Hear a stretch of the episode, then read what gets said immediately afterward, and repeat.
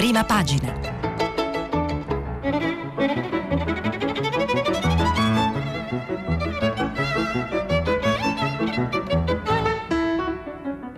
Questa settimana i giornali sono letti e commentati da Federico Fubini, vice direttore del Corriere della Sera. Per intervenire telefonate al numero verde 800 050 333. Sms e WhatsApp anche vocali al numero 335 5634 296. Buongiorno, eh, buongiorno nella giornata internazionale dei musei. I musei avevano bisogno di una giornata per essere celebrati, soprattutto perché non sono stati celebrati, ma chiusi per tanto tempo. Oggi è questa giornata internazionale e anche High Radio 3 partecipa. Eh, l'iniziativa si chiama Ti racconto un museo chiediamo a tutti voi ascoltatori, se volete, di inviare un messaggio al 335 5634 296, lo ripeto, 335 5634 296 raccon- mandarci un whatsapp per raccontare al massimo di un minuto per raccontare un museo la vostra esperienza con un museo e perché vi ha colpito tanto. Ma eh, al di là di questo, eh, quello che si nota nei giornali di oggi è un ritorno alla normalità ehm, dopo eh, Covid o in uscita da Covid. Purtroppo una normalità che non è sempre positiva perché eh, trovo che la cosa più forte che c'è nella stampa italiana di oggi eh, non è un articolo, ma è una foto è la foto eh, che l'osservatore romano pubblica eh, grande in prima pagina. Osservatore romano è il quotidiano della città del Vaticano, pubblica una foto scioccante eh, di due bambini palestinesi eh, morti a Gaza. Eh, mentre i genitori li guardano, eh, è una foto terribile con un fondo di prima pagina che vi vado a leggere subito che spiega eh, il perché di questa scelta così inconsueta. È una foto che prende più di metà della prima pagina dell'Osservatore Romano. Quella che vedete si legge nel fondo del quotidiano. In questa prima pagina è una foto scioccante, è un pugno nello stomaco. Pubblicarla oggi è stata una scelta sofferta. Non è una foto di ieri o di oggi, è uno scatto della scorsa settimana. Quando l'avevamo vista è stata oggetto di riflessione e discussione. Andava pubblicata una fotografia con i volti riconoscibili e strazianti di due bambini distesi nella barella sotto gli sguardi disperati dei loro genitori. La settimana scorsa avevamo deciso di non metterla in pagina, ma domenica 16 maggio a Regina Aceli, implorando la pace, Papa Francesco ha parlato della morte dei bambini, definendola inaccettabile. Le loro eh, loro, le vittime inermi e incolpevoli della guerra e della violenza, sono i eh, piccoli dai corpi martoriati a Gaza e in Israele, eh, ma anche nello Yemen, in Siria, in Iraq, in Afghanistan, come nelle tante guerre dimenticate in Africa. Di qui questa scelta Uh, addirittura in prima pagina nel fondo l'osservatore scrive chiediamo scusa ai lettori per questa foto shock uh, ma le morti dei bambini uh, sotto le bombe a qualsiasi popolo appartengano non ci possono lasciare indifferenti. Questa l'ho trovata e l'ho voluta leggere subito perché l'ho trovata la cosa più forte la scelta più forte in tutta la stampa in lingua italiana uh, di questa mattina. Sicuramente è un tema che è una scelta ed è un tema che farà, continuerà a far discutere, che ritroviamo anche eh, in tanti quotidiani italiani oggi, ma vado a vedere eh, le prime pagine dei principali, anzi di tutti i quotidiani eh, stamattina. Eh, naturalmente la notizia che domina le prime pagine di quasi tutti i giornali è la riapertura, la riapertura da Covid, ristoranti e sport, l'Italia riapre, titola il Corriere della Sera il coprifuoco va alle 23 e sarà cancellato dal 21 giugno. Dal, pri- dal 21 giugno. Dal primo giugno si potrà mangiare al ristorante anche al chiuso. Uh, queste sono le eh, decisioni del governo che ha indicato appunto un nuovo calendario delle riaperture. Eh, sempre il Corriere ha in prima pagina un intervento di Mattarella eh, sul tema dell'omofobia, rifiuto assoluto di ogni intolleranza e discriminazione. Vi ricordo che il tema è molto politico perché eh, in Senato c'è eh, il disegno di legge ZAN contro l'omofobia e eh, il Corriere dice il Partito Democratico spinge per l'approvazione. Sempre nella prima pagina del Corriere eh, individuo due cose che vorrei provare a leggere più tardi.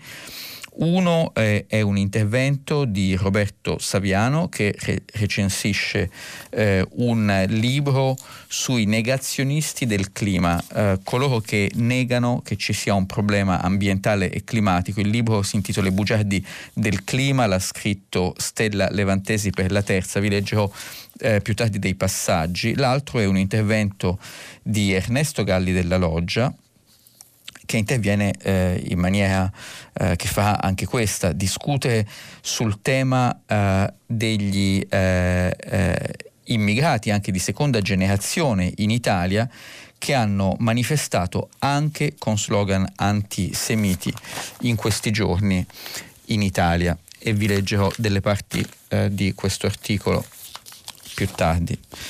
Repubblica, l'Italia riparte in due settimane, anche questo è ehm, eh, il titolo che domina, la notizia che domina, poi forte Repubblica in prima pagina Uh, una foto di Bill Gates e della sua a questo punto ex uh, moglie Melinda French perché ha ripreso il nome da ragazza, da non sposata, uh, lasciò Microsoft, questa sarebbe la notizia per un flirt. Eh, allora, va bene, è in, nelle prime pagine di tutti i giornali, in questo momento eh, Bill Gates c'è una fuga di notizie sul suo passato e sulla sua vita sentimentale quasi ogni giorno, domina eh, la grande foto di prima di Repubblica e poi, eh, sempre Repubblica, ha di spalla un doppio intervento. Scrivono a Repubblica l'ambasciatore iraniano a Roma, e scrive Israele colpevole di una strage e scrive l'ambasciatore israeliano a Roma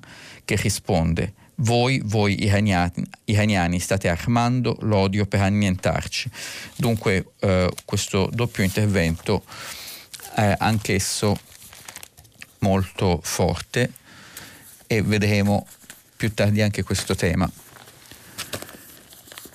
Allora, sempre eh, in argomento ambientale, eh, dunque di tutela dell'ambiente, anche se apparentemente non c'entra niente, seleziono invece nella prima pagina del Sole 24 Ore il titolo di spalla, il servizio di Vittorio Carlini, perché parla del Bitcoin e ci racconta che non per la prima volta un tweet eh, di Elon Musk, il fondatore di SpaceX e della Tesla, eh, ha eh, fatto questa volta ha fatto crollare questa volta la, il, il, valore del bitcoin dell'8% eh, semplicemente perché ha scritto un tweet ambiguo sul eh, suo interesse in questa criptovaluta. Ce lo ricordiamo, eh, Elon Musk scrive, prima qualche mese fa aveva detto, a marzo scorso aveva detto, se volete potrete comprare eh, le, le, le, mie Tesla in Bitcoin, poi adesso ha cambiato idea perché ha detto che è troppo inquinante. Questo c'entra molto col servizio eh, Saviano del Corriere della Sera perché eh, il Bitcoin, anche se non si racconta molto spesso, come le altre criptovalute, è estremamente inquinante. Si è calcolato che per fare il mining, andare a uh, produrre eh, eh, quei 50.000 dollari in bitcoin che servono per comprare una Tesla, c'è un'immissione un, eh, di CO2 nell'ambiente che è pari a circa eh, l'immissione eh, eh, che una persona comune in Italia produce in sei mesi. Dunque, eh, comprare una Tesla, comprare due Tesla equivale all'inquinamento di ciascuno di noi in un anno. E eh, oramai praticamente le criptovalute inquinano, eh, dunque em- emettono carbonio nell'atmosfera come un paese, diciamo, una media potenza industriale. E questo è sicuramente uno dei tanti paradossi eh, del nostro tempo perché noi siamo sottoposti a, a riduzioni, a fare sforzi per ridurre eh, le eh, emissioni di CO2, ma eh, sempre di più le criptovalute vengono utilizzate. Ne parleremo più tardi perché c'è un servizio su Repubblica su questo. La stampa. La stampa parla eh, di un altro passo verso la normalità e ha un servizio eh, di un commento di Giovanni Orsina eh, intitolato Perché ha senso Meloni Premier? Eh, la mm, leader di Fratelli d'Italia, Giorgia Meloni, ha fatto discutere molto negli ultimi giorni perché evidentemente no, sulla scorta di sondaggi, forse quelli pubblici o forse sondaggi che ha lei stessa e che non sono pubblici, ha affermato esplicitamente che lei punta a Palazzo Chigi, dunque ritiene di poter eh, diventare eh, il partito, di poter guidare il, il primo partito del centro-destra. Domani il quotidiano diretto da Stefano Feltri ha una esclusiva in prima pagina. Mancini, eh, Marco Mancini, eh, il funzionario del, dell'intelligence italiana che aveva fatto discutere per aver incontrato Renzi eh, in una stazione di servizio eh, dell'autostrada del Sole tra Firenze e tra Roma e Firenze, bene, non ha incontrato solo Renzi, eh, Emiliano Fittipaldi e Giovanni Tizian ci informano che eh, Mancini ha incontrato anche il ministro degli esteri Luigi Di Maio al tempo del governo Conte 2, dunque del governo fra PD e 5 Stelle. Bene, era un funzionario dell'intelligence italiana che eh, incontrava responsabili politici italiani.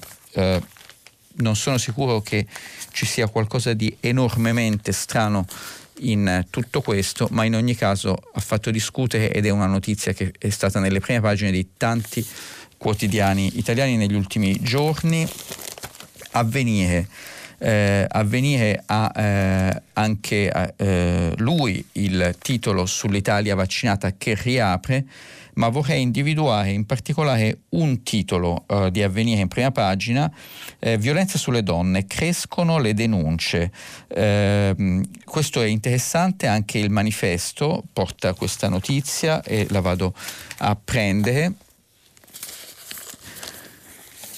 Manifesto ce l'ha molto grande in prima pagina, eh, come spesso succede al manifesto un titolo forte e castico, non c'è vaccino. Sono oltre 20.000 le donne con un vistoso aumento delle più giovani che nell'ultimo anno hanno chiesto aiuto ai centri antiviolenza e alle case rifugio quanto emerge da uno studio Istat presentato ieri. L'incremento di chiamate al 1522, che è il numero appunto per le chiamate antiviolenza, durante lo scorso lockdown è stato del 176,9%.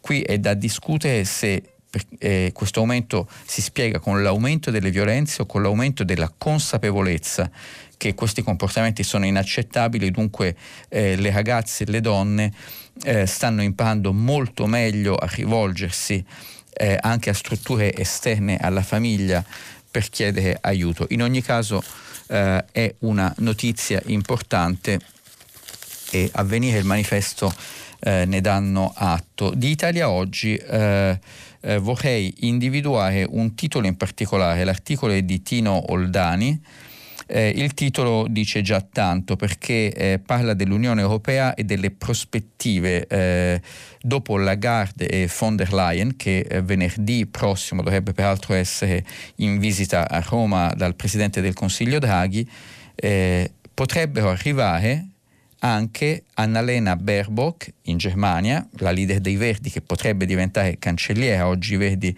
sono primo partito nei sondaggi in Germania, Marine Le Pen, dunque la leader eh, del Rassemblement National, ex Front National francese, e Meloni. Dunque un'Unione Europea a trazione femminile con figure femminili molto diverse fra loro e infatti il titolo di Italia Oggi dice eh, Cinque donne ma in guerra fra di loro. E questo è un angolo interessante, anche se un po' speculativo per il momento perché le partite politiche in Francia, eh, Italia e Germania sono ancora tutte da giocare, ma è vero che eh, eh, sicuramente le donne contano molto di più nella politica europea e nelle istituzioni europee di qualche tempo fa. Il giornale parla eh, a mh, titolo grande in prima pagina rivincita Berlusconi di cosa si parla si parla della richiesta ce l'aveva anche il Corriere della Sera ieri in prima pagina della Corte europea di Strasburgo, quella eh, per i diritti dell'uomo, che ha mandato un questionario alla mh, Cassazione in Italia con 10 domande eh, sul criterio che, diciamo, che, è stato seguito eh, nel ehm, procedimento che ha portato alla condanna eh, a Berlusconi per evasione fiscale. Questa è una sentenza di peraltro ben otto anni fa. Poi Livio Caputo eh, riprende, anche se in maniera transitoria, un giornalista anziano ma molto importante, eh, molto esperto di affari esteri che eh, dopo l'uscita di Sallusti, di Alessandro Sallusti, per qualche tempo, come dire, alla reggenza della direzione del giornale. Mentre appunto lo stesso Alessandro Sallusti è approdato al libero ed è abbastanza interessante il fondo con il quale si presenta e anche il titolo di prima pagina. Il titolo di prima pagina è eh, tipico del linguaggio di Libero, Draghi ci scongela. Da domani si potrà tornare a casa alle 23 e fra un mese nessun blocco, si cenerà dentro i ristoranti, eccetera. E poi c'è il fondo di Alessandro Sallusti che si intitola Ve lo spiego io perché sono tornato al libro e vi vado a leggere subito alcuni passaggi perché politicamente li trovo interessanti.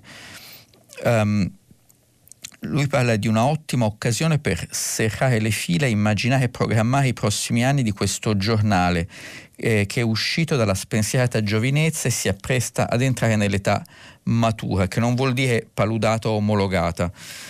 Eh, Sallusti pone due domande. Chi vincerà il braccio di ferro tra Matteo Salvini e Giorgia Meloni per il primato del centrodestra? Naturalmente lo sappiamo, Libero è un quotidiano che da sempre si rivolge a un pubblico eh, di elettori di destra e di centrodestra.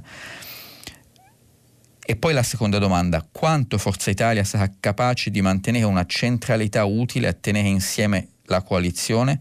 La prima risposta a Doma- queste domande è semplice, affari loro. Dunque, chi vinca tra Meloni e Salvini sono affari loro, dice Sallusti, ma la seconda ci riguarda da vicino, continua, perché sta a noi raccontare il travaglio necessario per provare a partorire dopo dieci e passa anni di gestazione un nuovo e credibile governo alternativo alla sinistra in salsa grillina.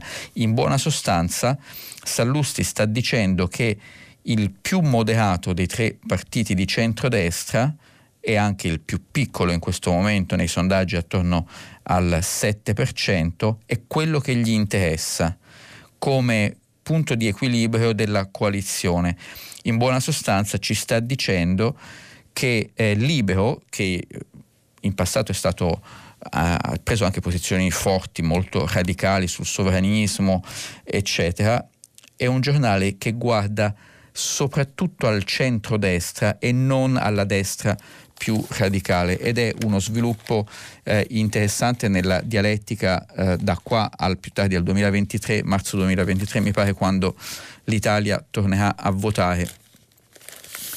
Il Messaggero, quotidiano eh, di Roma, parla anche lui, Italia verso la normalità, ma la vera battaglia, Messaggero del gruppo Caltagirone, ehm, eh, il fondo eh, poiché anche il mattino di Napoli è dello stesso gruppo editoriale di eh, Mario Aiello ed è un avvertimento. La vera battaglia non è ancora vinta, ci sono ehm, eh, nella stampa italiana alcuni approfondimenti che fanno vedere, non ricordo dove li ho visti, ma torneranno fuori, salteranno fuori, spero più tardi, sul fatto che sono rallentate le vaccinazioni eh, nelle classi di età eh, più anziane, dunque i sessantenni e i settantenni si stanno vaccinando, mi pare Repubblica, ma dopo lo andiamo a prendere, sì, è Bocci su Repubblica, ehm, si stanno vaccinando meno di prima e sta succedendo in Italia un po' quello che abbiamo visto succedere negli Stati Uniti, quando dopo eh, la grande accelerazione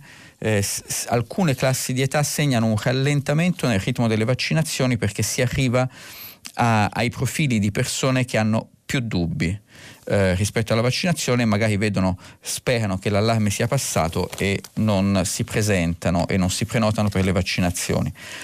Eh, il Fatto Quotidiano, l'Italia riapre a rate, titola grande, poi polemi- polemizza con Salvini, il Fatto polemizza sempre con qualcuno, in questo caso Salvini, Salvini strilla ancora, scrive in prima pagina il Fatto, il riformista torna sul tema del eh, questionario mandato dalla Corte, diritti, Corte, Europea dei diritti dell'uomo alla Cassazione. L'Europa chiede all'Italia ma che razza di processo avete fatto a Berlusconi? Questo è il titolo molto grande del riformista che di questioni giudiziarie, diretto da Piero Sansonetti, che di questioni giudiziarie si occupa spesso e volentieri. La verità eh, invece prende una posizione eh, anche, anche, lui piuttosto polemica, Draghi si è rotto di speranza, speranza ministro della salute, pian piano si torna a vivere e mette eh, una foto ehm, eh, del immunologo Galli in prima pagina come a ricordare che gli avvertimenti di Galli erano sbagliati, eh, quelli che secondo Libero, secondo la verità, parlavano di preparatevi a migliaia di morti, tutti i catastrofisti che sarebbero stati smentiti secondo la verità.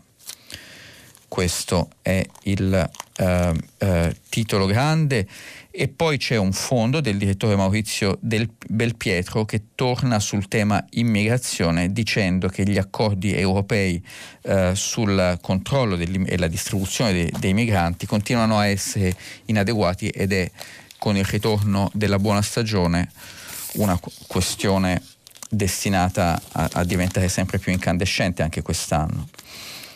Eh, infine il tempo che parla di copri fuochino eh, e poi eh, anche il tempo si occupa con grande evidenza del eh, questionario della Corte europea sulla sentenza eh, a, um, contro Silvio Berlusconi per, per, evasione fiscale. Ma vediamo un pochino uh, i temi di giornata. E eh, vorrei incominciare a leggere eh, da uh, un, un, articolo, ma questo è il bello del Corriere della Sera, dove eh, anche opinioni diverse si possono confrontare, un articolo che non mi trova personalmente eh, d'accordo, eh, massimo rispetto per Ernesto Galli della Loggia, che è un editorialista efficacissimo, molto bravo, molto colto, scrive qualcosa che non mi trova d'accordo ma che vi vorrei eh, leggere perché comunque è un tema forte che è destinato a far discutere Galli della Loggia inizia. In un accorato articolo sul fatto di domenica scorsa, Gad Lerner, esprimendo la sua angoscia di fronte a quanto stava avvenendo fra Israele e palestinesi, con lo scontro che va avanti da giorni tra due opposte fazioni, Lerner appunto eh, scrive di aver assistito a citazione, manifestazioni in cui viene bruciata la bandiera israeliana e anche tanti giovani immigrati di seconda generazione immigrati in Italia gridano in arabo Yahud Kalabna, gli ebrei sono i nostri cani. A loro la memoria della Shoah conclude malinconicamente Lerner, dice poco o nulla al cospetto delle sofferenze dei palestinesi. Questo è Lerner che scrive, citato da Galli della Loggia sul Corriere della Sera. E poi riprende Galli. Immigrati di seconda generazione, dunque nati in Italia, dunque giovani che verosimilmente hanno seguito un ciclo scolastico o più d'uno nelle scuole italiane ma la cui istruzione ed educazione civica ricevute in quelle aule non sembrano certo essere state capaci di metterli al riparo da quanto, pur con tutte le giustificazioni del caso, non può definirsi che uno schietto antisemitismo.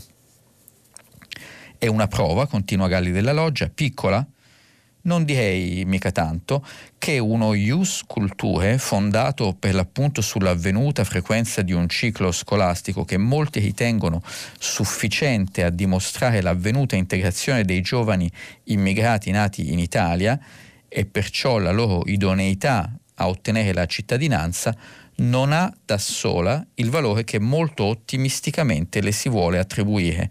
L'influenza dell'ambiente familiare e religioso, di chi parla la medesima lingua materna della tradizione, conta più di qualche migliaio di ore di lezione. Tra l'illuminismo e l'identità, rassegniamoci, quasi sempre vince l'identità. Cioè, in buona sostanza Galli della Loggia dice queste persone non meritano la cittadinanza italiana anche se sono nate in Italia, anche se hanno concluso cicli di studio in Italia che sono eh, peraltro le eh, condizioni eh, oggi previste per eh, ottenere la cittadinanza eh, eh, o almeno eh, che lo sappiamo purtroppo eh, ottenere la cittadinanza italiana per gli stranieri e anche i figli degli stranieri nati in Italia è molto difficile. Se poi si obiettasse, continua Galli della Loggia, che le identiche cose gridate dai giovani manifestanti arabi, cioè quelle, quegli slogan antisemiti, potrebbero benissimo gridarle anche qualche giovane italiano militante di Forza Nuovo di Casa Pound, sarebbe facile rispondere che mentre ai cittadini italiani è la Costituzione che vieta di togliere la cittadinanza, la stessa cosa non obbliga certo a darla a coloro che ne sono privi. In buona sostanza Galli della Loggia prende una posizione molto intransigente eh, contro la cittadinanza ai nati in Italia, figli di immigrati, anche a coloro che hanno concluso dei cicli di studio in Italia.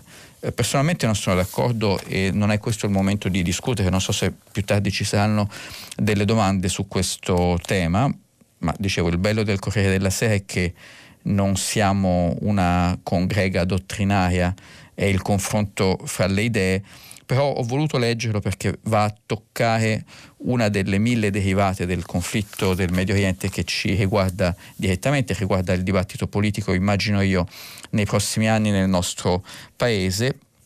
Sempre dal Corriere vado a prendere eh, un altro eh, articolo, almeno a pochi passaggi, di Roberto Saviano che recensisce partendo dalla prima pagina il libro sul clima che vi dicevo più tardi. In Italia siamo indietro, ammettiamolo, parliamo di questo tema che è una vera emergenza, non solo è un'emergenza, ma è un tema destinato a incidere fortemente nelle vite nostre, dei nostri figli nei prossimi 10, 20, 30 anni.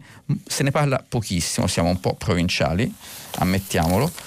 Eh, però Saviano questa volta lo fa e lo fa tanto nella sua presentazione di questo libro, ve lo dicevo prima, I bugiardi del clima di Stella Levantesi, edizione La Terza, in uscita il 20 maggio che dimostra, scrive Saviano, che non solo non si può fare, eh, che non solo eh, si può anche non fare molto, ma si può anche negare una realtà in maniera sistematica e attiva è un libro eh, dedicato ai negazionisti della questione climatica. Levantesi, scrive Saviano, costruisce un percorso che illustra una delle più grandi manovre di occultamento della storia, quella che i negazionisti del cambiamento climatico hanno messo in atto per nascondere il legame tra loro stessi e il riscaldamento globale ed evitare così ad ogni delle politiche ambientali.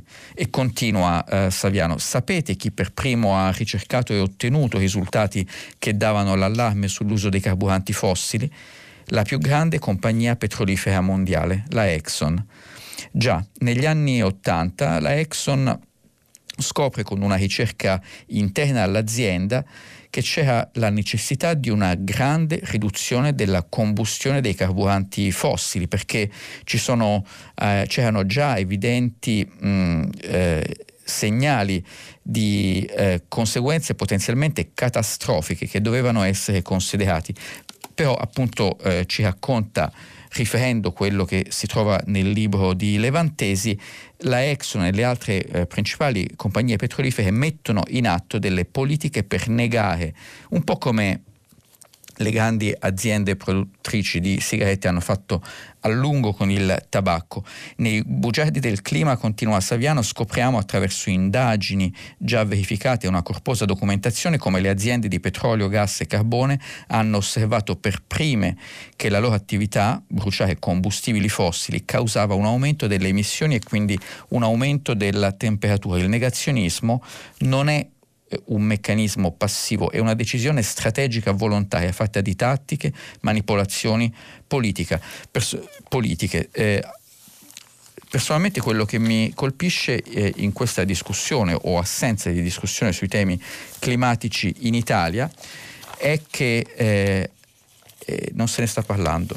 Eh, è un tema di nicchia, i verdi sono eh, spesso estremamente intransigenti e non prendono in considerazione eh, soluzioni anche potenzialmente moderate, ma in ogni caso sono visti come una nicchia quando pongono questo tema così importante e la consapevolezza eh, di come eh, eh, i vincoli ambientali cambieranno il nostro modo di vivere e l'economia italiana nei prossimi anni è assolutamente assente dal dibattito pubblico, un po' come era assente dal dibattito pubblico 30 anni fa il problema della finanza del debito, del deficit, non se ne parlava, poi abbiamo firmato Maastricht senza neanche renderci conto delle sue implicazioni, ma queste implicazioni iniziano a concretizzarsi anche nella politica italiana perché scrive su Repubblica Annalisa Cuzzocrea, pagina 9, che sta arrivando,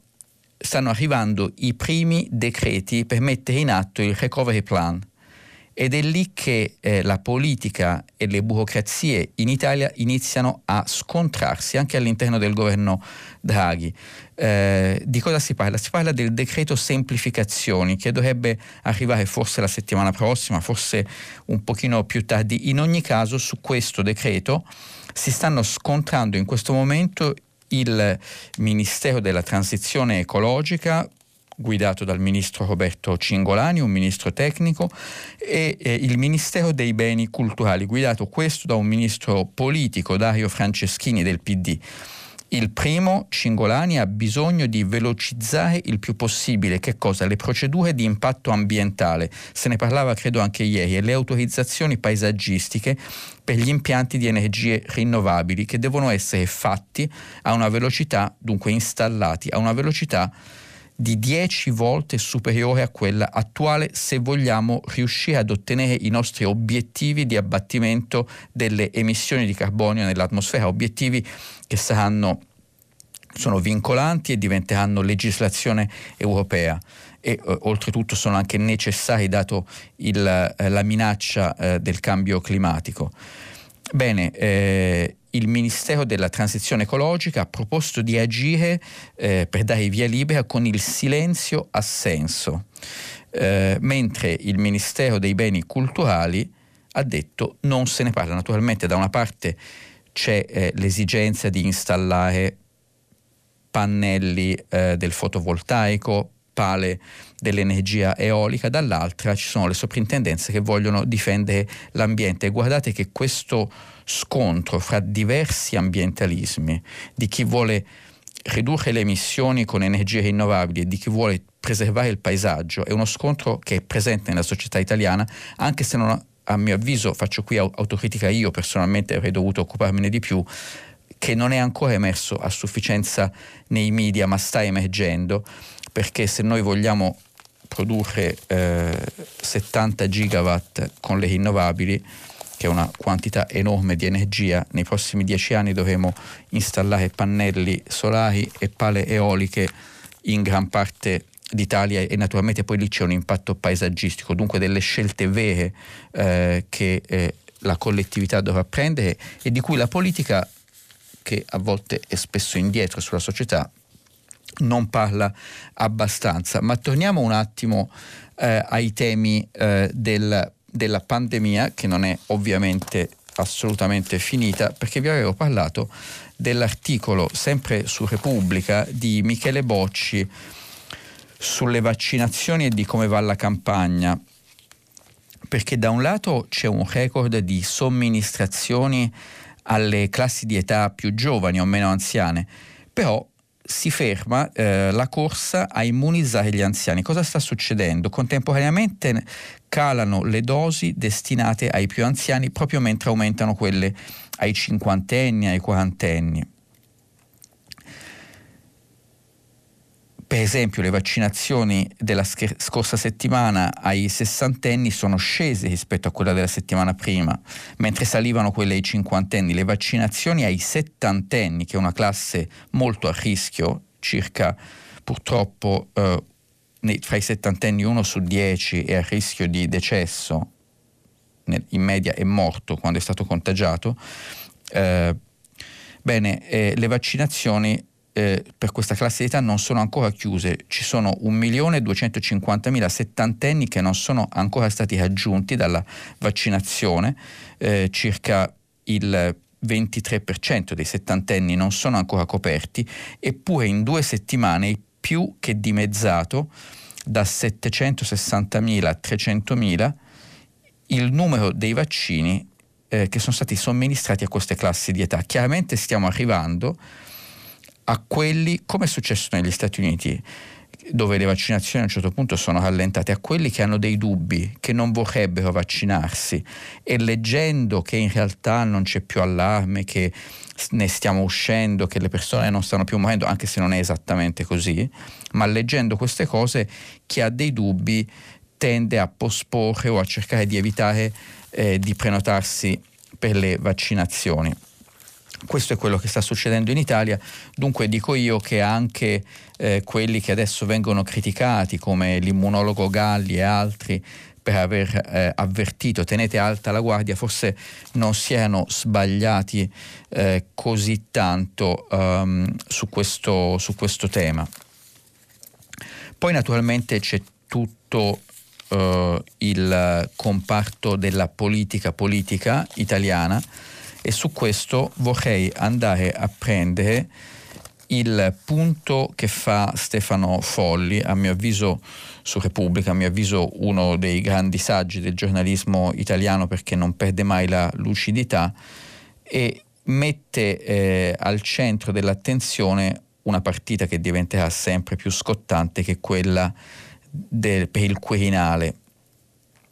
Eh, Folli scrive che ci sono ovviamente dei battibecchi tra i partiti che continueranno e fondo e saranno un motivo di fondo destinato ad accompagnare l'esecutivo nei prossimi mesi.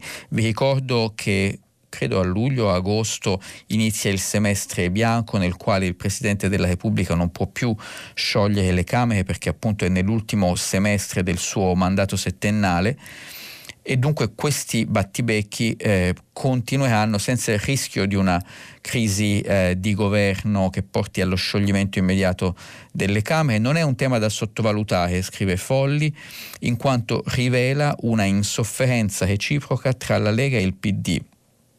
Ma continua Folli, il sistema dei partiti è debole e sfibrato al punto che ha dovuto delegare gran parte delle sue prerogative a Draghi, al Presidente del Consiglio.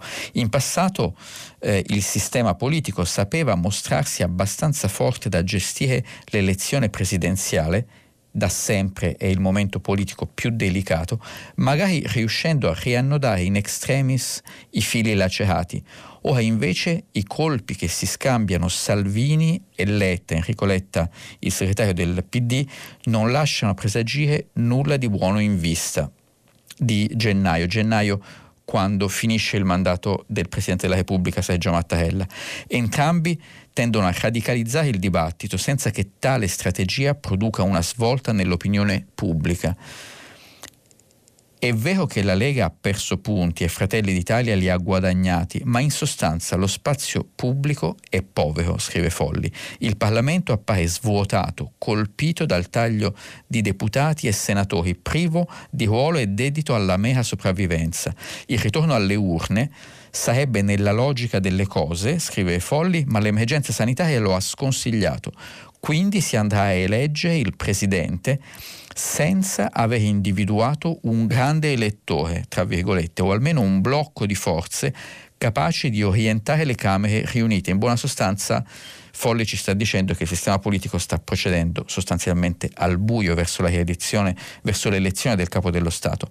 Proporre Mario Draghi come prossimo presidente, come fa Salvini, è un gioco tattico spregiudicato più che una soluzione.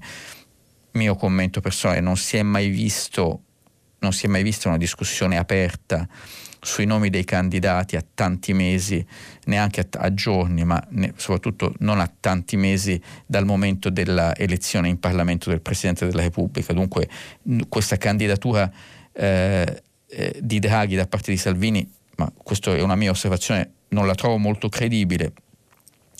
E appunto eh, Folli la definisce un gioco tattico spregiudicato più che una soluzione. Alzare il livello delle polemiche nella maggioranza come ribatte Letta, serve a irritare Mattarella e lo stesso Premier, ma non scioglie il rebus. L'unica via sarebbe applicare il metodo dell'unità nazionale, lo stesso su cui si regge l'esecutivo, e scegliere insieme eh, un nome prima che cominci la corrida parlamentare. Tuttavia siamo lontani da un simile approdo, siamo in sostanza in una situazione un po' di stallo della politica. Su questo Massimo Franco, il notista politico del Corriere, ha delle osservazioni che trovo intelligenti perché mh, si concentra oggi Massimo Franco sul, um, un po' sul vicolo cieco nel quale, ma queste sono parole mie, nel quale secondo lui si trova Salvini, perché eh, lo smarcarsi dalle scelte del governo, se Draghi apre fino alle 23, per esempio, dopo il coprifuoco Salvini chiede le 24, chiede sempre qualcosa di più. Lo smarcamento non sembra giovare una ripresa di Matteo Salvini nei sondaggi, anzi accentua la sensazione di un affanno rispetto all'ascesa di Fratelli d'Italia e di Giorgia Meloni. Il profilo di lotta e di governo non premia in una fase in cui l'opinione pubblica chiede certezze e comportamenti lineari, ma c'è da dubitare che possa funzionare anche l'ipotesi di un'uscita della Lega dalla coalizione accarezzata dal Movimento 5 Stelle e dal PD. Salvini non vuole passare all'opposizione, sa di non poterlo fare senza deludere quei ceti produttivi al nord, ma non solo, per i quali una dissociazione dall'esecutivo guidato da Draghi sarebbe incomprensibile. Questo è un tema che è stato sollevato eh, dalla domanda di un ascoltatore Aldo da Treviso ieri ed è un po' uno dei punti che tengono eh, l'attuale governo sospeso perché Salvini non riesce né a essere completamente allineato con le scelte del governo Draghi né eh, riesce a, a rompere con le scelte del governo Draghi. Nel minuto poco più che ci resta io vorrei andarvi a leggere qualcosa su un tema completamente eh, diverso viva Dio non c'è solo la politica italiana, ed è un tema che eh, anche di questo si parla non tantissimo in generale, però questa volta se ne parla con un, t- con un articolo molto ampio di Rene Soave, Corriere della Sera. Um, e, e, di cosa si parla? Si parla di un gabinetto di avvocatesse giovani uh, che eh, si dedicano a sfidare eh, gli algoritmi, eh, algoritmi che selezionano i diritti di cittadinanza in maniera arbitraria. Questo eh, gabinetto di, di avvocatesse si, si, chiama Foxglove, eh, eh, il guanto della volpe. la fondatrice è un'avvocatessa texana sfidano gli algoritmi come? La prima causa intentata da Foxglove è stata vinta ad ottobre del 2020, lo Home Office britannico, dunque il Ministero dell'Interno di Londra si è visto costretto dal giudice a dismettere un algoritmo chiamato Streaming Tool che dal 2015 divideva le richieste di visti sulla base di una serie di fattori, primo fra tutti la nazione di provenienza che risultavano discriminatori. I richiedenti da paesi, tra virgolette, sospetti, che più probabilmente avrebbero cercato di restare nel Regno Unito, ricevevano un rating negativo, stava diventando una corsia preferenziale per i bianchi, aveva commentato la direttrice, eh, la direttrice eh, Corey Crider. Algoritmi simili non sono usati solo in Gran Bretagna, ma per esempio dalle amministrazioni pubbliche di molti paesi europei in ogni ambito, dal welfare, dunque dal diritto di, eh, ad accedere a, ad assegni del welfare, alla scuola e vari gruppi di cittadini come Foxglove ne discutono ne mettono in discussione l'equità. Nei Paesi Bassi, per esempio, il governo ha dovuto cessare di usare Siri, un algoritmo che, scheda, che schedava i cittadini, eh, sul, eh, un algoritmo sul welfare e riteneva che alcuni cittadini avevano più probabilità di frodare il fisco. Questa è l'ultima eh, cosa che volevo leggervi per adesso, vi aspetto più tardi per le domande, grazie. Federico Fubini, vice direttore del Corriere della Sera, ha terminato la lettura dei giornali di oggi. Per intervenire chiamate il numero verde 800 050 333. Sms WhatsApp anche vocali al numero 335 56 34 296. Si apre adesso il filo diretto di prima pagina.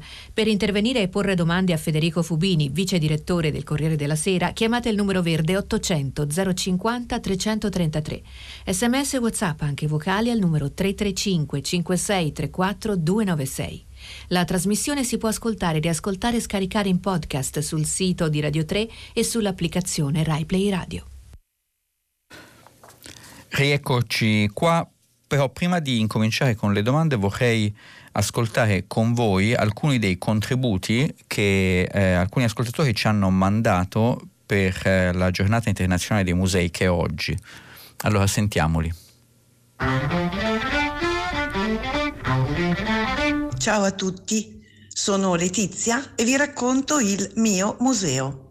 Sono il conservatore del Museo del Bijou di Casalmaggiore, in provincia di Cremona, l'unico, l'unico museo in Italia dedicato alla bigiotteria.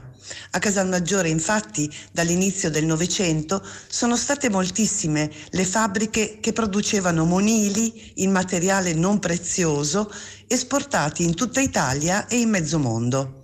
Il campionario di quelle industrie costituisce ora il patrimonio del Museo del Bijou di Casalmaggiore. Spille, orecchini, anelli, bracciali, distintivi, occhiali che testimoniano l'evolversi del gusto e della moda fino agli anni 70 del secolo scorso.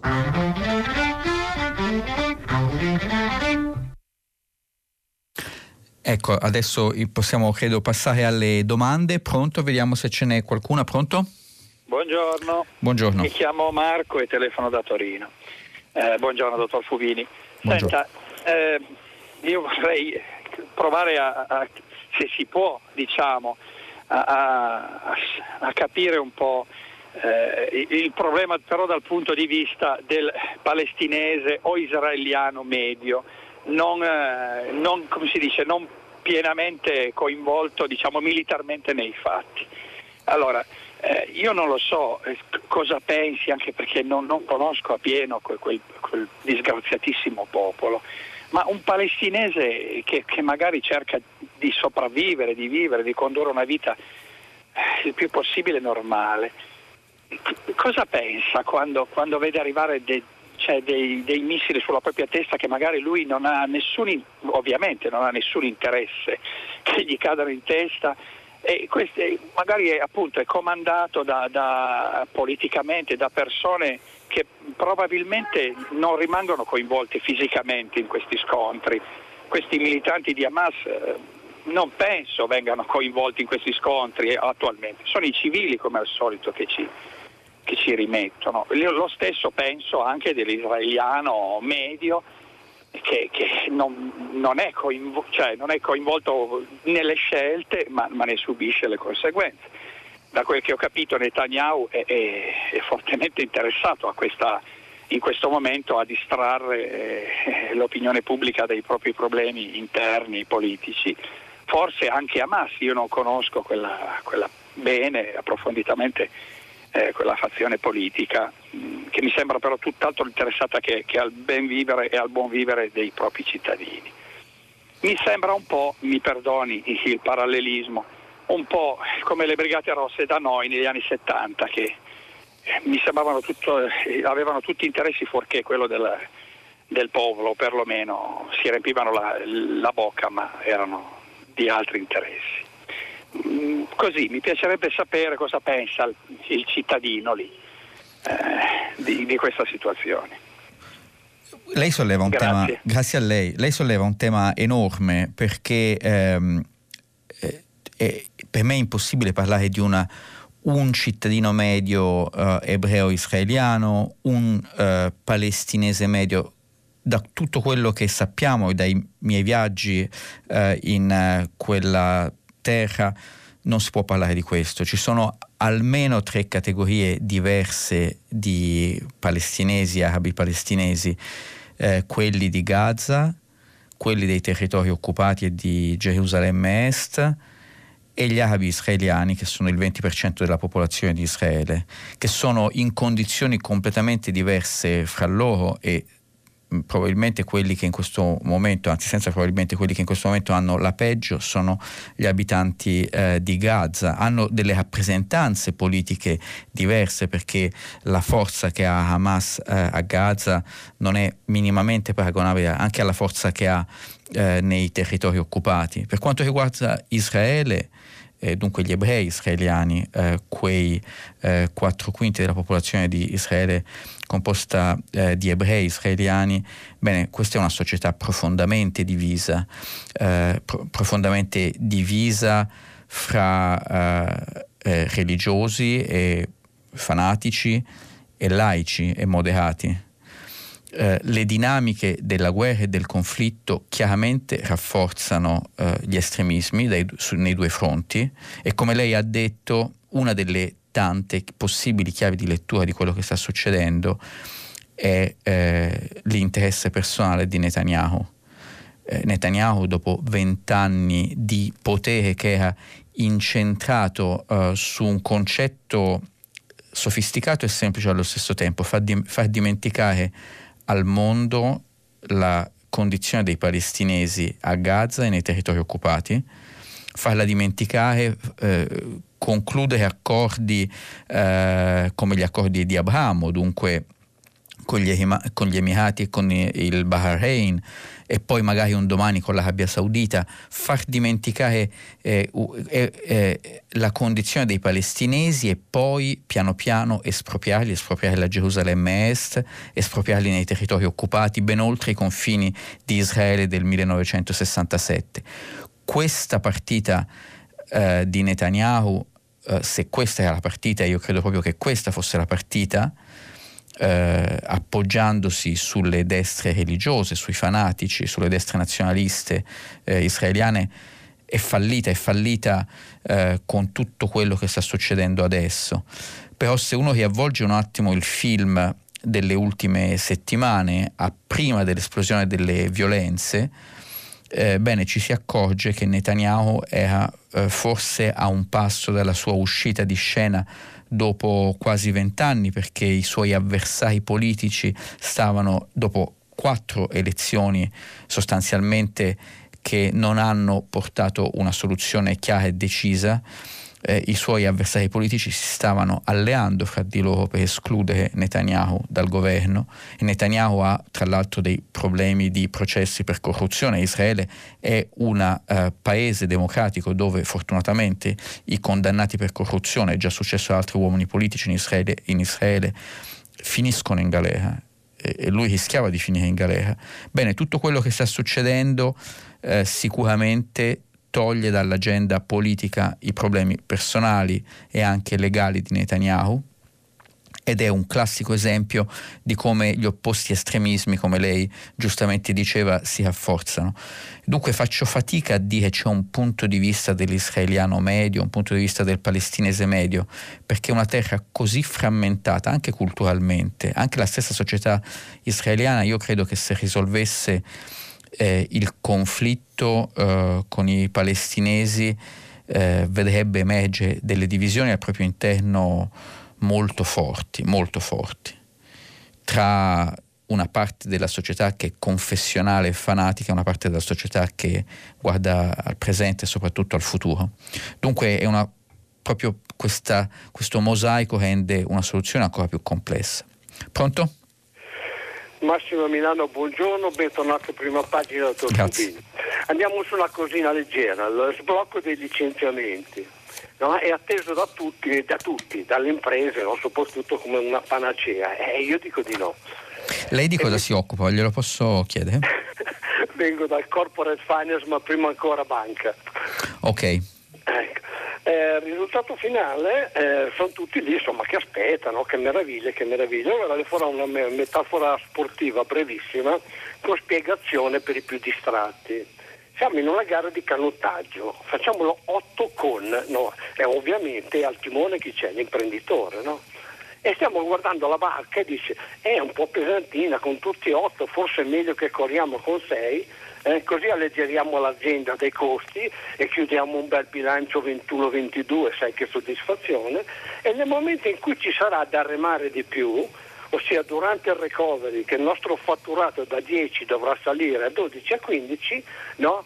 Troverò sicuramente un qualcuno da riassumere cose di questo genere. Ovviamente nel frattempo quelli che sono partiti con 8 arriveranno al traguardo io sono fermo. Allora suggerisco quantomeno, quantomeno un qualche cosa che consenta direi alla forza lavoro di restare assolutamente vicino al lavoro.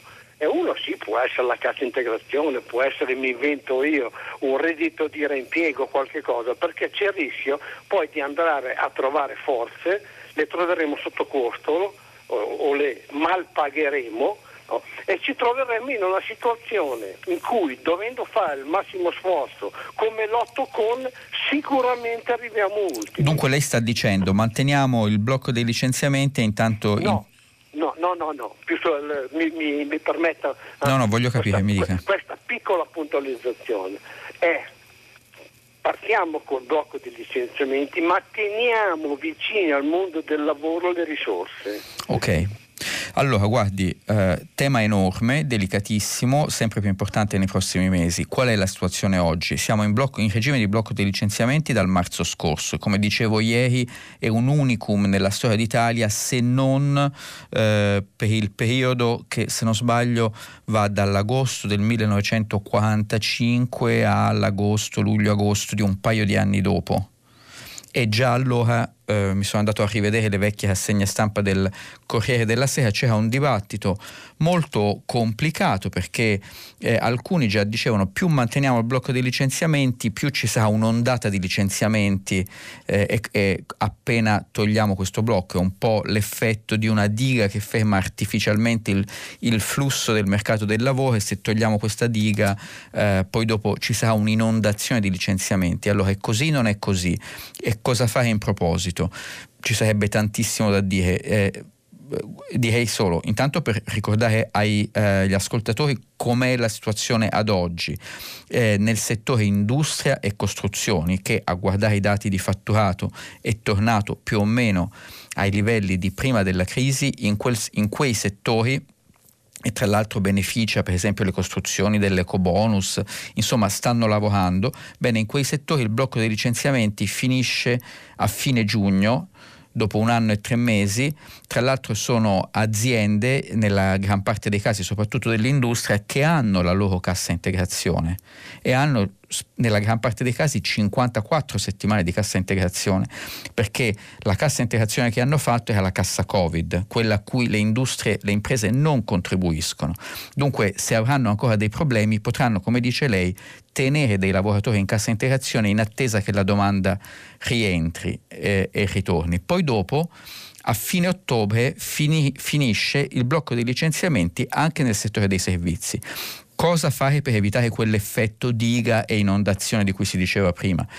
Allora, una eh, delle cose alle quali il governo sta pensando da finanziare con l'attuale ultimo scostamento da 40 miliardi, una parte dello scostamento da 40 miliardi, sono alcune delle misure a cui lei, se non sbaglio, accennava, per esempio un contratto di espansione che faciliti l'uscita di lavoratori più anziani eh, e la riassunzione di lavoratori più giovani o degli sgravi particolari all'assunzione dei giovani, insomma eh, de, dei contratti con dei sistemi di sgravi contributivi e eh, di scivoli verso l'uscita di alcune classi di lavoratori. È un tema facile da gestire? Per niente tra le altre cose perché non siamo in condizione di, di normalità, se lei viene dal corporate finance, dalla banca, non lo devo spiegare a lei, eh, anche sul fronte del credito. Noi non parliamo quasi mai del fatto che siamo in moratoria, cioè famiglie e imprese possono non ripagare interessi e capitale dei loro debiti con la banca e questa moratoria per quanto riguarda la, la, la parte principale, il capitale da rimborsare, eh, scade a fine anno, per gli interessi scade a giugno e qui stiamo parlando di più di un milione di imprese che sono in moratoria per cifre molto importanti, superiori, superiori ai um, ehm, 100 miliardi di euro.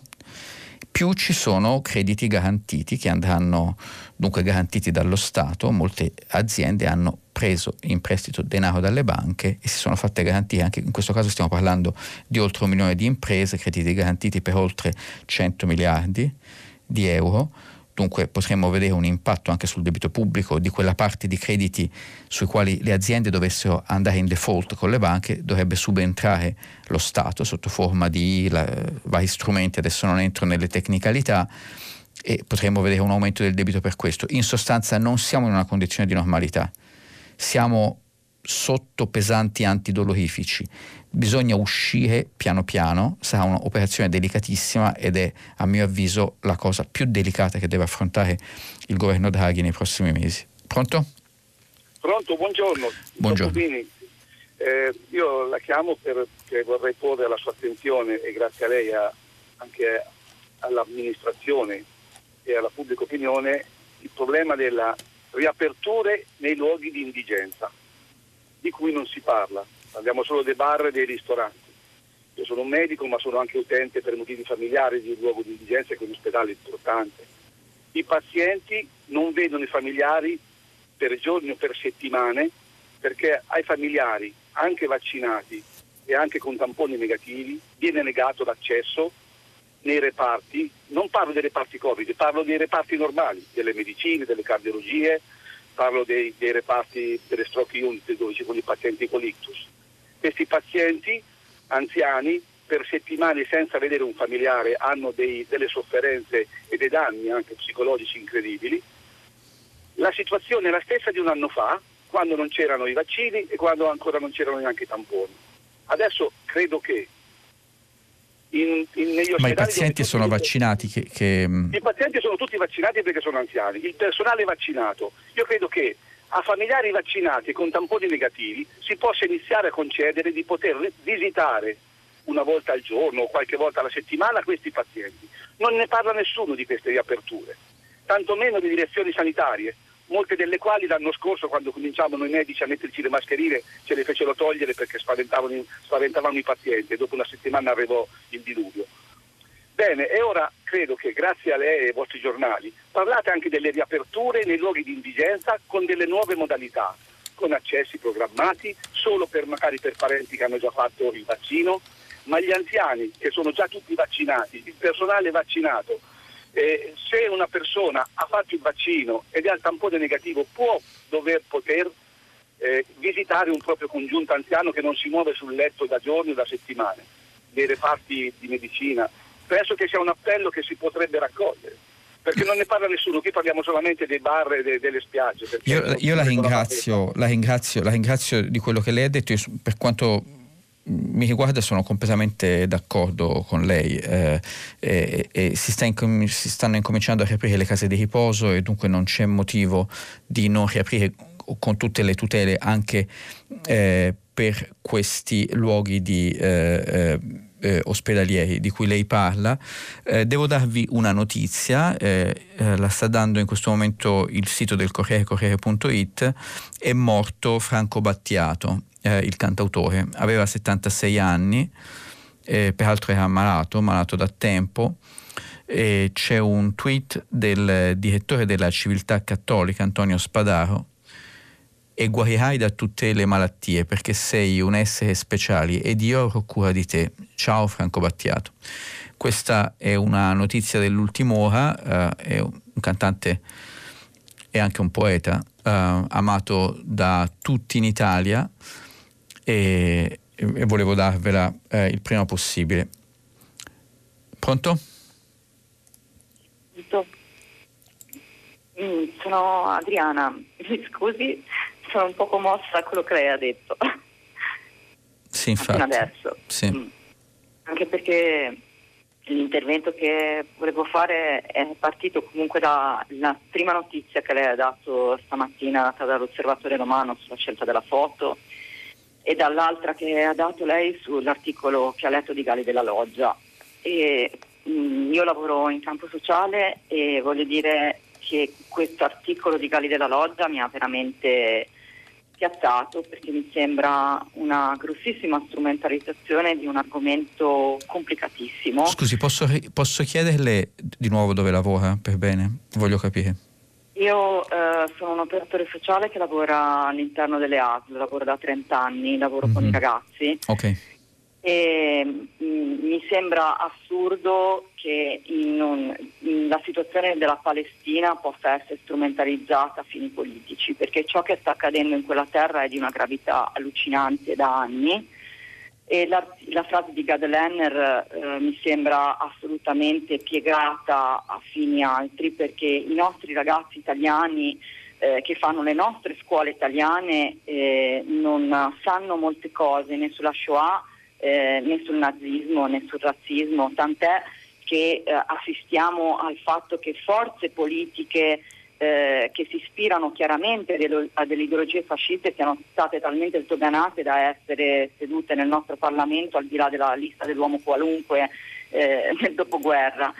E mi indigna questa situazione perché io ho mia mamma che è stata bannata dai social per aver parlato come Monio Vada della questione del sionismo e di come una cosa è eh, il popolo ebraico e una cosa è il sionismo.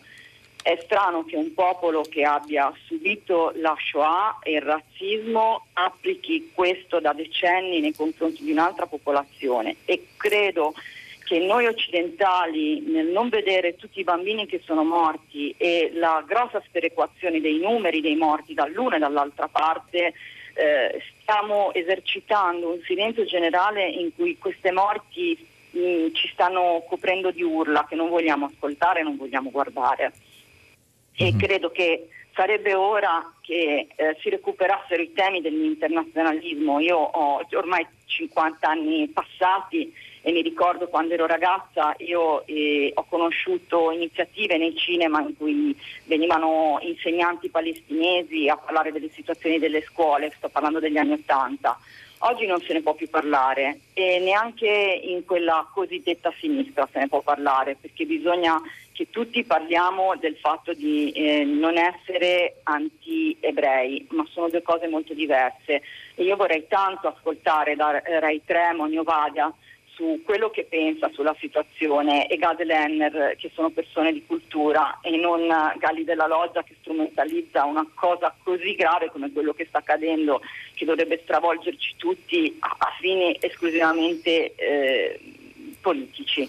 E per criticare quello che sono, acquisiscono delle generazioni che studiano, che nascono qui io faccio la, anche la docente la all'università. Senta, guardi, allora, eh, eh, se mi ha ascoltato prima, io ho incominciato eh, la lettura dei giornali non con la lettura ma con la descrizione di una foto e poi l'ho voluto leggere Galilei della Loggia anche dicendo che nel rispetto massimo de, eh, eh, di Galli come editorialista, personalmente, umilmente non sono d'accordo. Lei solleva tanti temi diversi. Uh, uno di questi qui lo dico, mi trova completamente d'accordo, fare la confusione, l'assimilazione fra uh, le decisioni del governo Netanyahu e l'ebraismo lo trovo del tutto sbagliato. Cioè, questo è qualcosa che diciamo, forse lo possono fare gli antisemiti, ma è grossolano e completamente eh, fuorviante. Dunque sono eh, completamente d'accordo con lei se questo è il punto che lei voleva dire. Eh, ci sono eh, ebrei eh, in Israele fuori da Israele che la pensano in maniera completamente diversa eh, da Netanyahu per quanto riguarda ehm, poi naturalmente il tema di questo conflitto che è in corso e di chi siano le responsabilità è ancora un altro tema molto complicato, chi ha risposto in maniera sproporzionata a chi è un altro tema molto complicato, sicuramente diciamo, in questo caso eh, quello che è successo è che eh, probabilmente ci sono state delle cariche della polizia sproporzionate alla protesta, alla protesta sulla spianata delle moschee eh, ma stiamo parlando di cariche della polizia e diciamo eh, da Gaza Hamas ha iniziato a sparare migliaia di missili su Israele, dunque eh, è anche lì molto complicata la dinamica eh, di quello che è successo eh, in questi giorni, ma sono completamente d'accordo con lei che questa assimilazione è qualcosa che possono fare gli antisemiti, eh, non persone ragionevoli. Eh, questo è un punto. Sono anche d'accordo con lei sull'altra cosa che lei dice, cioè eh, aggrapparsi a una guerra in Medio Oriente per declinare delle conseguenze sulle scelte politiche che bisogna fare in Italia su un tema vivissimo come quello dell'immigrazione di prima generazione, di seconda generazione e sul ruolo uh, dei figli di stranieri nel nostro paese mi sembra un doppio salto mar- mortale sinceramente, anche perché qualcosa che non mi è chiaro, uh, anzi mi è piuttosto chiaro, che questi eh, eh, temi di protesta chiaramente antisemita di cui eh, parlano eh, sia Gad Lerner che Galli, della Loggia non sono stati fenomeni di massa, sono presenti, però come ricorda lo stesso Galli della Loggia non è che eh, non ci sia un antisemitismo italiano, no? Dunque eh, mh, bisogna, bisogna a mio avviso evitare di fare confusioni, sbagliare, prendere una, una parte eh, di alcune persone per, e per trarne conclusioni sul tutto. E poi pongo un'altra domanda, se il nostro problema è l'integrazione e l'assimilazione, rifiutare di riconoscere eh, la cittadinanza italiana a persone che sono nate in Italia, che hanno studiato in Italia, ma secondo lei questo porta questi figli di migranti verso una maggiore moderazione o un maggiore radicalismo? Secondo me verso un maggiore radicalismo. Se guardiamo quello che diciamo, viene fatto in altri paesi che hanno tanti problemi di convivenza sociale anche fra etnie, ma che sono più sicuri della propria cultura, beh, tendono ad avere un approccio più aperto al tema della cittadinanza. Dunque, forse tra i paesi occidentali noi come dire, non siamo esattamente nella media, siamo più, anzi molto più dal lato di quelli che riconoscono la cittadinanza con molta più difficoltà di altri. Scusate, devo bere un, un attimo, sentiamo se c'è un'altra domanda. Pronto? Eh, pronto? Sì, buongiorno. Sì, buongiorno, sono Silvia, chiamo da Firenze. Mm, chiamo perché sono rimasta veramente colpita dalla morte di Battiato, io mm, l'ho sempre sentito molto volentieri e pochi giorni fa a Qui Comincia hanno mandato una sua canzone e dopo mi è venuto spontaneo di pensare non si sente più parlare di Battiato, si sapeva che era malato, dico forse è veramente arrivato alla fine e quindi non lo so, sono rimasta dispiaciuta moltissimo ma me l'aspettavo. Penso che sia stato un grande, tutto qua. Beh, Battiato è stato un grandissimo artista che ci ha accompagnato per eh, non so quanti decenni, almeno per 40 anni e più, per almeno mezzo secolo. Tutti conosciamo le sue canzoni, ma io una cosa vorrei dire, è anche lo stile con cui ha vissuto. Uh, non ha avuto una parola fuori luogo, non ha mai avuto una sbavatura, si è sempre espresso con l'arte eh, in maniera sempre molto sottile, mai banale. Eh, veramente siamo, personalmente sono colpito come lei. Pronto? Sì, pronto, buongiorno. Eh, io mi chiamo Michele, Beh, non, non, volevo intervenire su Battiato, però mi dispiace molto anche a me perché lo seguivo fin, fin dagli anni 70 quando faceva, eh, faceva canzoni sperimentali. Comunque, a parte questo, io vorrei intervenire eh, sul, sul, discorso appunto del, del, delle ius culture per così dire. Ecco. Allora, mh, per includere veramente i figli degli immigrati, io sono un ex, un ex da poco in pensione insegnante di diritto e economia, anche, mi è capitato di fare il presidente di commissione d'esame di Stato. E volevo dire che per includere veramente i figli degli immigrati si devono eh, trasmettere bene i principi di civiltà giuridica su cui si fonda la nostra società eh, quindi eh, vorrei fare il punto brevemente sull'insegnamento di diritto costituzionale nella scuola secondaria superiore, perché è da questo insegnamento che si traggono i valori che danno significato al cosiddetto ius culture. No? Mm-hmm. Allora, eh, nei licei, a parte l'indirizzo economico-sociale, le scienze umane ex magistrali, non si insegna diritto ed economia. Negli istituti tecnici professionali, a parte, a parte i cosiddetti ragionieri, che sono gli studi tecnici professionali quelli più frequentati dai figli degli immigrati, insegna eh, diritto costituzionale in primo biennio, ma soprattutto in prima, perché naturalmente con due ore si deve fare un programma enorme, si parla anche di economia politica e si fa quel po' che si riesce di diritto costituzionale in prima classe e non in quinta. All'esame eh, di maturità poi molti non lo sanno, ma eh, il colloquio deve vertere mh, per legge sul programma svolto nell'ultimo anno. No? Quindi che cosa succede? Che eh, negli studi tecnici e, e, negli studi professionali il tema del eh, diritto costituzionale o se si vuole cittadinanza e costituzione eh, non si fa più eh, negli ultimi anni. Eh, nel, nei licei può venire fatto dagli insegnanti di italiano e di storia ma diciamo non in modo organico, pluridisciplinare, collegato con altre materie, lasciato così diciamo, alla sensibilità degli insegnanti di italiano e di storia, perché poi quando si parla di cittadinanza e Costituzione scusi, si può toccare in modo più o meno... Scusi se la interrompo, sì. lei in sostanza vuole dire che il curriculum scolastico italiano non è pensato in maniera adeguata per aiutare l'integrazione culturale mm, dei, figli, dei no, figli non sul piano non sul piano dell'educazione alla Costituzione, perché eh, l'educazione alla Costituzione viene relegata, i tecnici professionali sono nella prima classe eh, il tempo per svolgerlo bene è pochissimo e, e, in quinta, che è la classe dove i ragazzi bene o male devono rielaborare tutto e poi eh, portare al colloquio le loro riflessioni, le, quello che hanno imparato, mm-hmm. insomma anche su in chiave pluridisciplinare, viene fatto eh, su, su, base volontaria Guardi, dai insegnanti allora, che hanno una particolare... certo, scusi se cioè, interrompo... Nelle indicazioni nazionali non c'è il tema di, di cittadinanza e costituzione, è l'unica materia certo. che viene lasciata alla volontà dei singoli scusi, insegnanti. La interrompo nell'interesse di lasciare tempo anche alle altre domande. Uh, la, la, prendo, le credo, nel senso che, personalmente non lo so così dall'interno come lei lo sta descrivendo ed è molto interessante sentirlo raccontare da lei.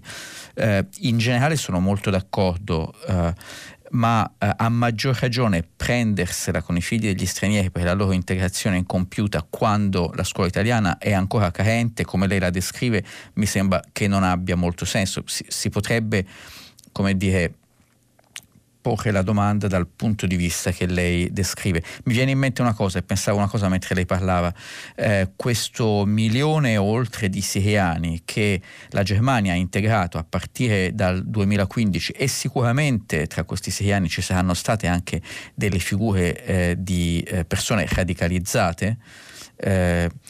Eh, non è stato semplice. Eh, ci ricordiamo tutti eh, le violenze e le denunce di una notte di Natale che era forse del 2016 o del 2017. Non è stato semplice, ma eh, a distanza di 5-6 anni da quel momento possiamo dire che la Germania c'è riuscita e c'è riuscita da quello che si legge, da quello che si, eh, ci hanno raccontato dalla Germania, anche molto mettendo queste persone, non solo giovani ma anche adulti sui banchi di scuola a spiegare che cos'è la Costituzione democratica della Repubblica Federale Tedesca.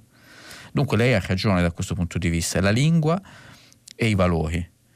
Eh, io personalmente trovo, ma è uno slogan un po' troppo semplice da parte mia dirlo, che il modo migliore per eh, affrontare i temi dell'integrazione è essere fieri della propria cultura, no? degli aspetti di apertura eh, nella propria cultura chi è sicuro di sé riesce a integrare gli altri, chi non lo è crea delle divisioni perché e, e comunque eh, crea una società fratturata come purtroppo vediamo da queste frange eh, di cui parlava Galli della Loggia, di cui parlava anche Gad Lerner. Pronto?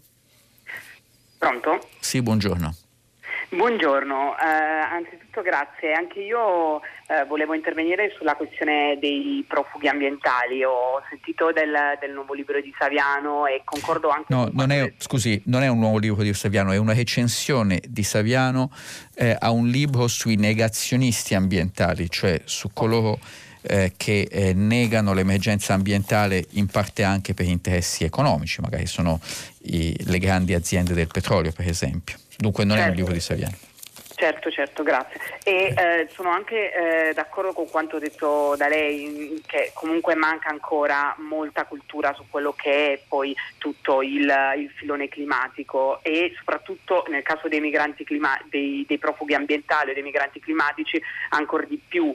Mm, ad oggi, eh, secondo un, un, ultimo monitoraggio, io mi occupo di profughi ambientali da anni ormai e da un ultimo monitoraggio sono circa 40, 24 milioni di persone in tutto tutto il mondo quelle che hanno lasciato la casa per motivi climatici. Per profughi e... ambientali lei parla dei migranti che fuggono da territori sì. desertificati, sostanzialmente. Sì, sì, che sono persone Dunque che Africa spostano... subsahariana.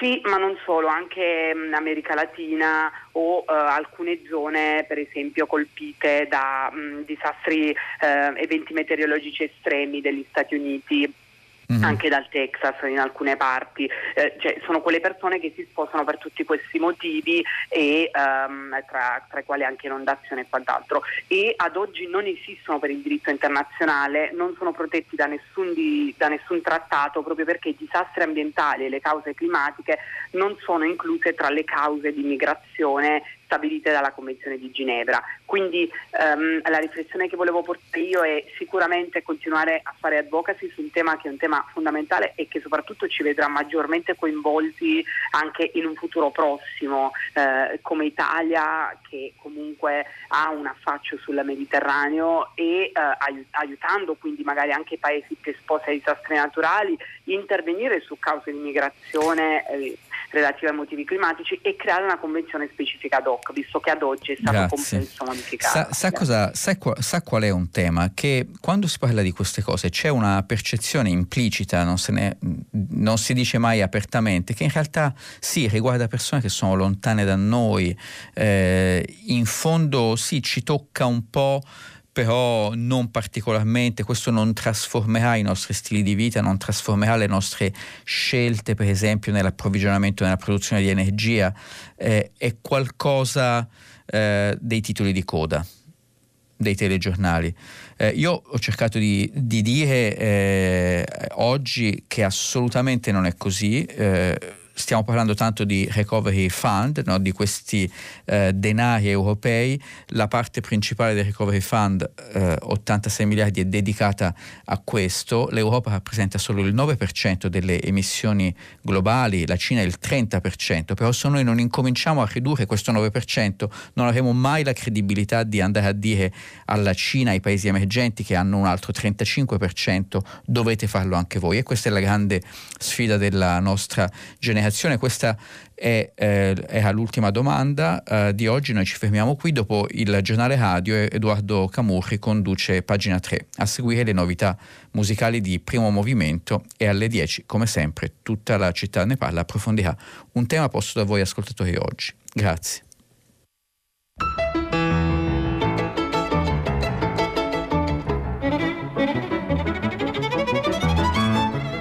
Termina qui il filo diretto tra gli ascoltatori e Federico Fubini, vice direttore del Corriere della Sera.